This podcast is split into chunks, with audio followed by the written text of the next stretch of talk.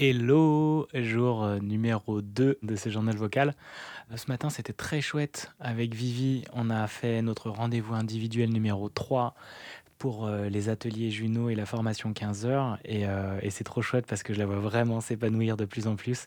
Et là, c'était toute la partie où, ben, la partie technique pour apprendre toute la suite de logiciels, pour se connecter en direct au serveur de Radio Juno, pour faire son émission qu'elle est en train de préparer pour la rentrée.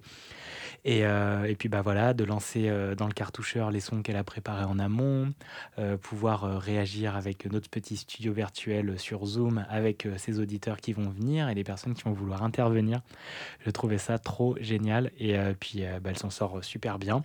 Et là, donc, je voulais vous faire écouter un, un petit extrait euh, génial d'une interview de Woodkid de la Grande Table d'été sur France Culture et euh, c'est vraiment génial. J'ai assez vite euh, découvert ma voix en fait, V O I X, et euh, c'est arrivé comme, je l'ai trouvé comme un billet de cent balles par terre. C'est très bizarre. Un jour, je me suis rendu compte qu'elle, que je pouvais chanter avec.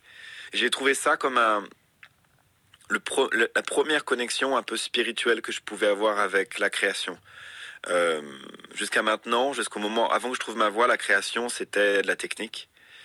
Et quand j'ai découvert ma voix, il y a d'un coup eu quelque chose d'un peu plus spirituel et d'un peu plus élevé, qui était un lien direct entre le cœur et le et, et, et, et, et la voix et la gorge, et, et que tout ça ne passait pas par le cerveau en fait.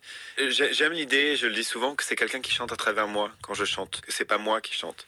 Euh, sans rentrer dans des espèces de considérations euh, euh, hyper ésotériques. Ou...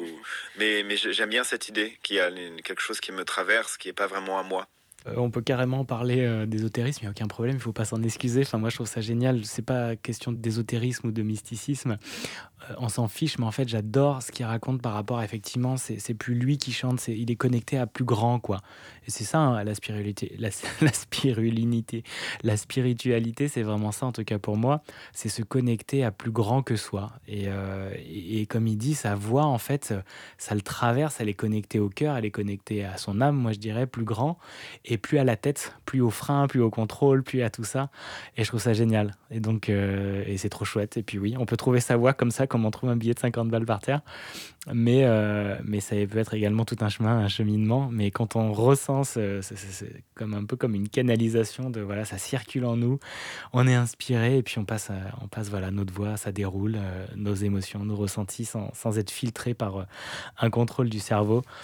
Euh, et ben c'est ça qui est, qui est hyper puissant et qui ressent en tout cas. J'adore cette interview, donc euh, je vous mettrai le lien, ou en tout cas allez voir sur la Grande Table d'été. Il parle de son nouvel album, de ce qu'il a fait aussi pour les J O et tout. Il est hyper inspirant et, euh, et ça vaut vraiment le coup d'écouter. Donc une petite roco pour ce week-end.